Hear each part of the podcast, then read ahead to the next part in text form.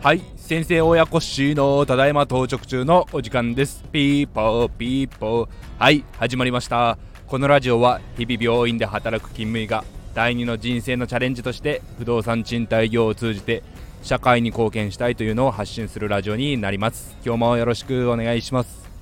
今日はですね金融機関銀行さんに、えー、2つですね訪問させていただきました、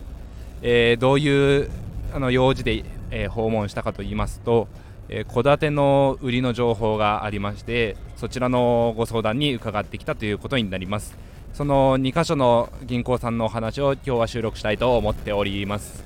えーとですね、まず1つ目の金融機関さんは、えー、結構大きなところで,、えーとですねまあ、うちのエリアではかなり一番ビッグかというような銀行さんになるんですけれども、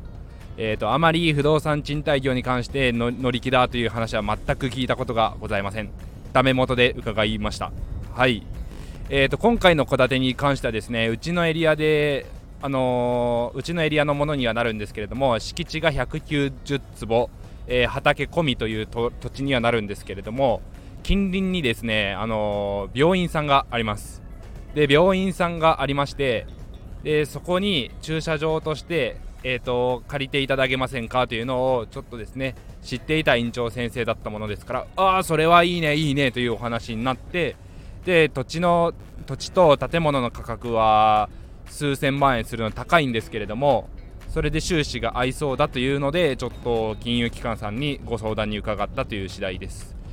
建物自体はですねあのー、宮大工さんの工務店さん本当に、えー、木材のみで、えーと、組んで建てるような歴史のある工務店さんが建てていらっしゃってえー、もう賃貸とか全くそういうのではなくてマイホームとしてですねしっかりとしたものが建ってます。平屋ですね。でその平屋の戸建てと、えー、畑込みの敷地というので、え、190坪あるものになります。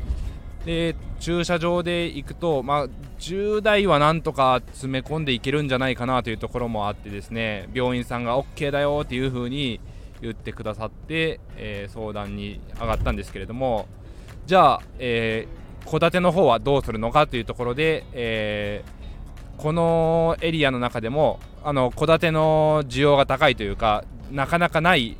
場所でスーもアットホームを探してもそのエリアには、えーと、賃貸の戸建てがないという情報が分かってましてそれをもとにちょっと強気の金額設定もしようかなとは思ってるんですけれども仮にその金額が難しくてもですね少し、えー、値段を落として、えー、賃貸に出してもですねあのいいかなと思っている場所になります。最悪私の知り合いがですねちょっと家賃が高いところに住んでいて、えー、コロナの兼ね合いもあって会社の業績がちょっと下がって家賃補助が厳しいという企業に勤めているものですからちょっと家賃が下がるんやったらっていうところでえ、ー、とまあ、万が一の時はその私のこの戸建てのところにですね引っ越すというのもええよっていう風に言ってくれてる知り合いがいますんでまあ、もしそうなればその知り合いもですねあの今後2年間ごとの、えー、不動産屋さんにお支払いする更新料もなくなりますし、えー、敷金、礼金もなしでいいと思ってますからペットも飼う予定も全くない知り合いですからそうすると、まあ、今後の現状回復とか最低限のところだけでいいってなると、まあ、私が、あのー、まあ、手の届くリフォーム範囲で収まれば本当にまあ、お互いウィンウィンかなというところで、あのー、まあ、もファミリーでも住める戸建てになるのでもうずっと住もうかみたいに言ってくれてますんでそれでも助かるなと思ってる次第です。で築年数が耐用年数以内というので、えーと、木造の戸建てが建ってはおるんですけど、えーと、融資をお願いして、まあ、15年でも回る物件になります。で実際問題、えー、今日お伺いした銀行さんは、え、一般的なアパート融資とかもほとんどやらないんですっていう風なご回答でですねあの厳しいかもしれんっていうところだったんですけれどももう貸し先がほぼ、まあ、内諾を得ているというのもあって収支計画がぶれないあのシミュレーションというか負荷をかける必要がないっていうのであればそれだと、あの、まあ、焦げつくところもないっていうのでありがたいですっていう風なご回答をいただきました。ですので、まあ、前向きに取り組ませていただきますという風なとこもお返事いただいてます。あのー、まあ、仮にですけれども築年数が浅いのでずっと持ち続けて古くなった時にうんまあ更地にするのももったいないなとは思うんですけれども更地にしてえーとですね、いずれ私がクリニックを建ててもええなっていうぐらいの場所ではあるので、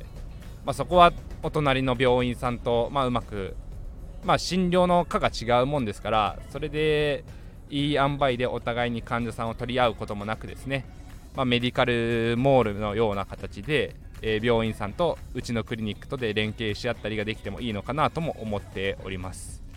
そんなこんなでですねその金融機関さんは、まあ、15年でとは思っておったんですけどちょっとこうこうこうでこういう条件やったら20年いけるかもしれんですっていう風にちょっと話が進んでですね、まあの担保うんぬんとかではないですけれども、まあ、私の個人の、あの給与をですねそこでもらっていたものですから今後勤め先とか変わってもなんとかここの口座に振り込むようにしてくださいとかそういうところの、もろもろの条件ありきになるかもしれませんが、えー、前向きに検討いただけそうです。はい。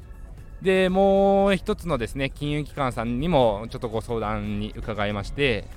えー、っとですね、まあ、なんでこの2校にお伺いしたかというと、ちょっとですね、あのー、普段お付き合いしている銀行さんにあのあらかじめ打診をしたんですけれども、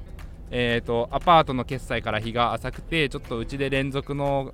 融資はちょっと難しいですっていう風なところもあってですね。で今回別の2行さんにもお伺いしたというところでこちらの銀行さんは以前あの RC のアパート、えー、